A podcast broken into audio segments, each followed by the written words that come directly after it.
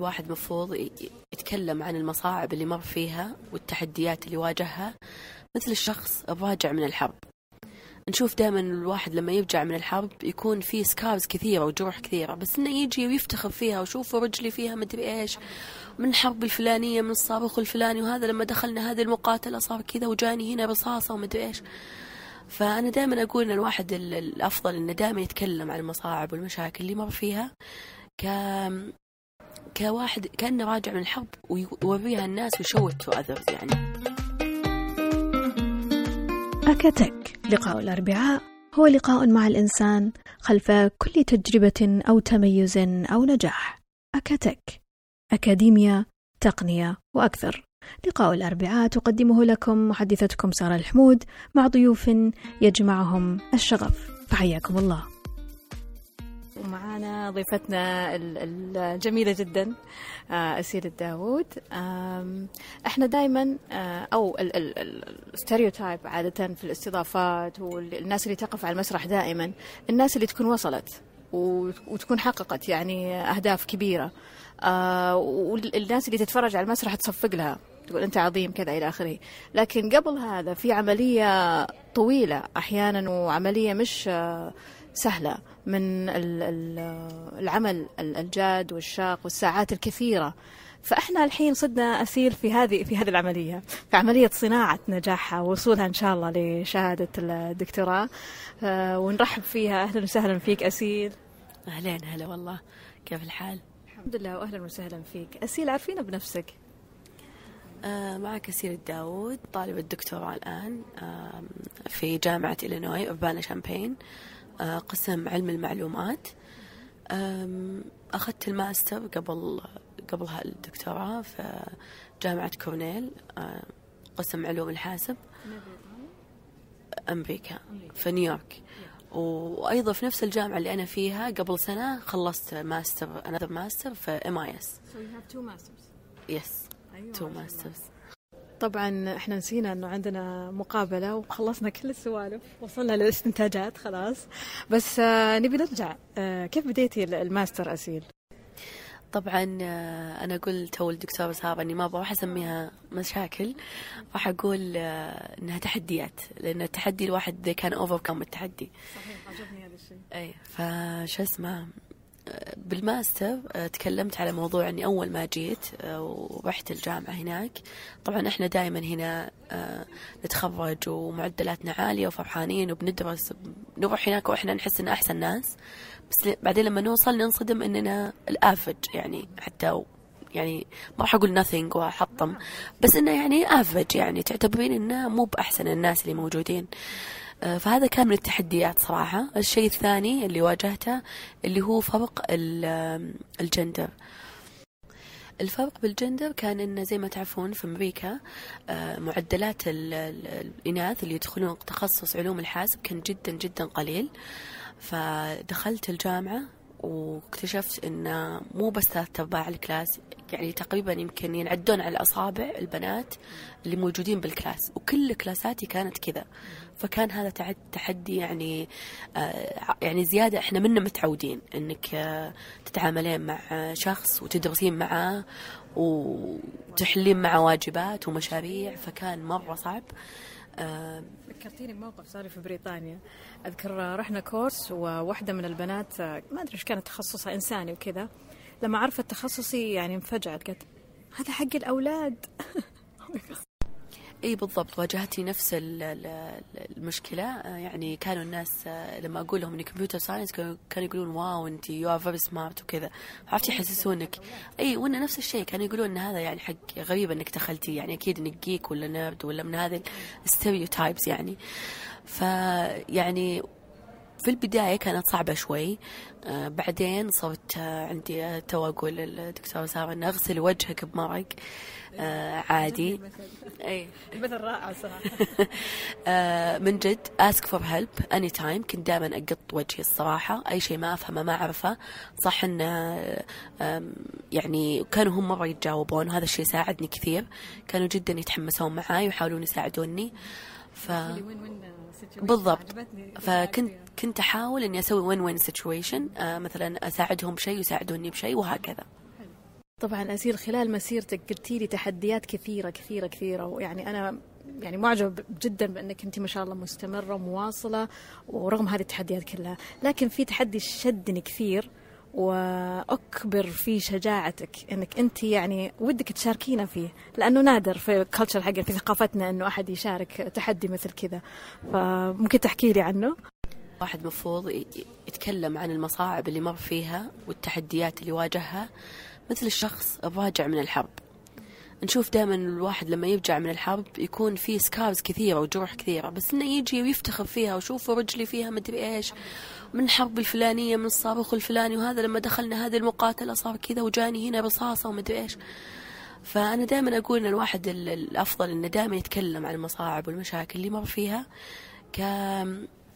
كواحد كأنه راجع من الحرب ويوريها الناس وشوت أذرز. يعني في السنة للمرة الثانية، وكان هذا التغيير يعني جدا جدا صعب. يعني المفروض في مرحلة الدكتوراه يكون عندك مشرف واحد، فاحتجت أني أغيره.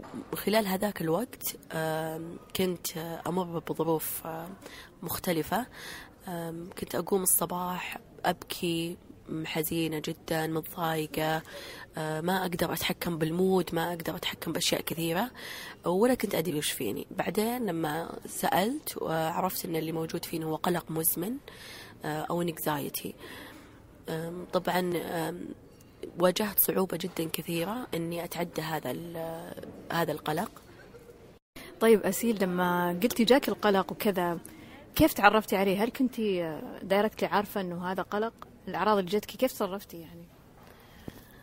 لا والله الصراحة جلست تقريبا أسبوعين أو أكثر وأنا ما أدري إيش فيني، يعني ضيقة وفي كتمة في النفس، ضربات القلب مرتفعة، بس أبكي، ما أقدر أركز بولا شيء. يعني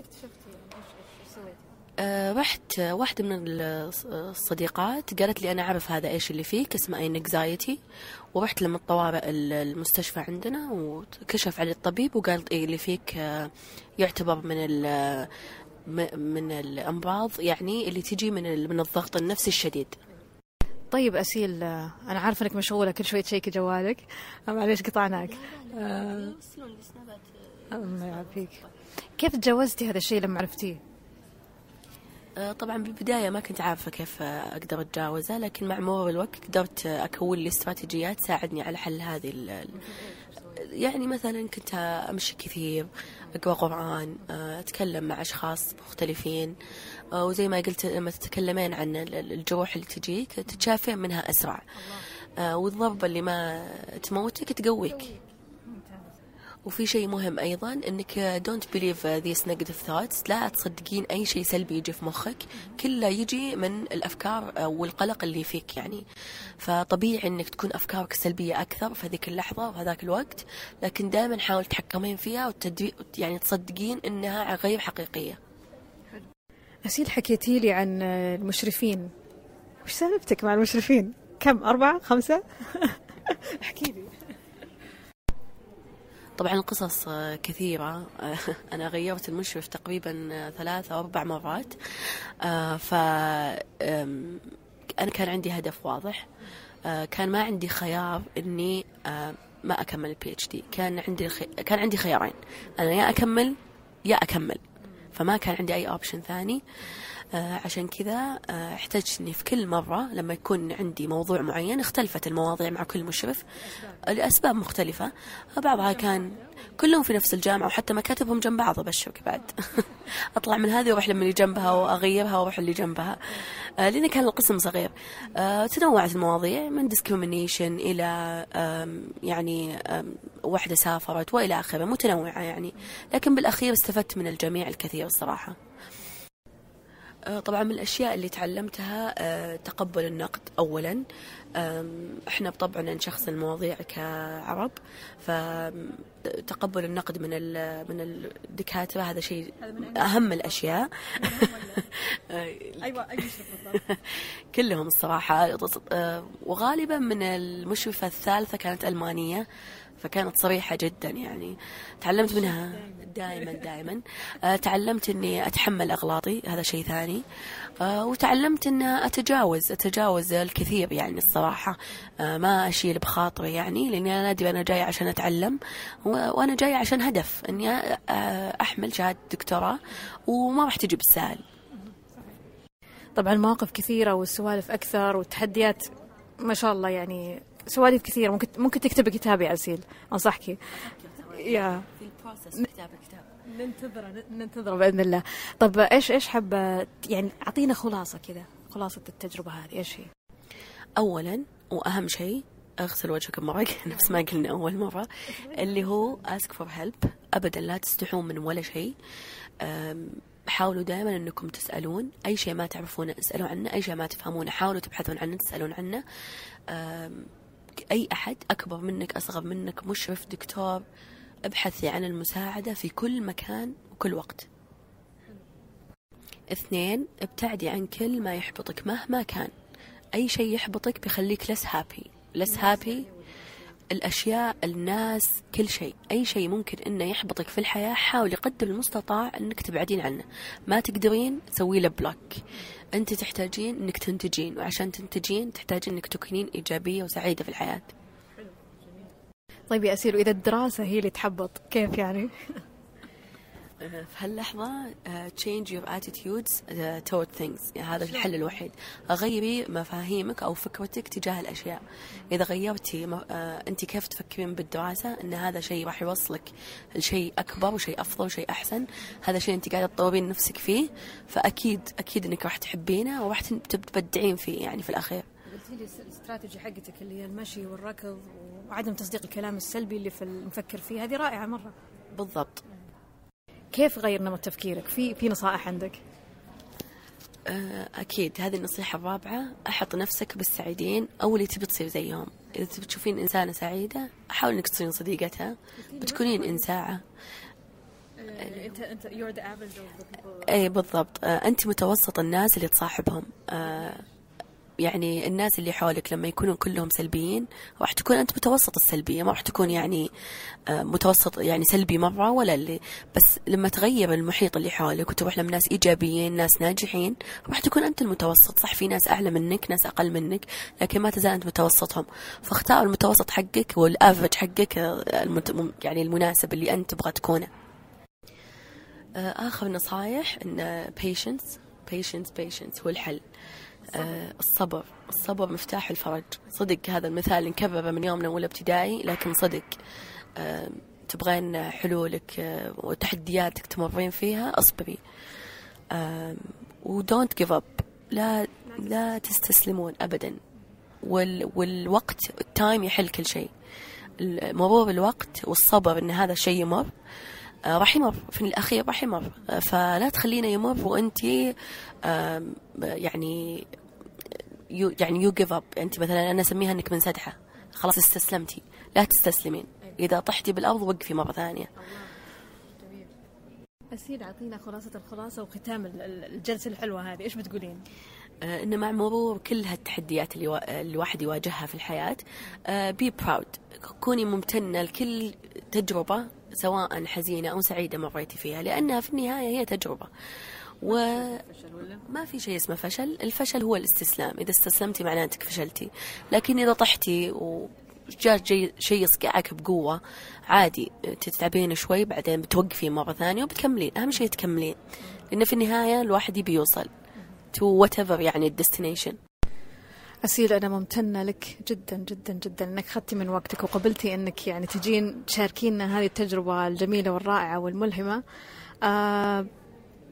يعني أتمنى إن شاء الله قريبا نلقاك هنا دكتورة أسيل بإذن الله، ولكم أنتم كلكم نسوي دعاء مكثف وموحد أنها تخلص بإذن الله. وإيش رأيك؟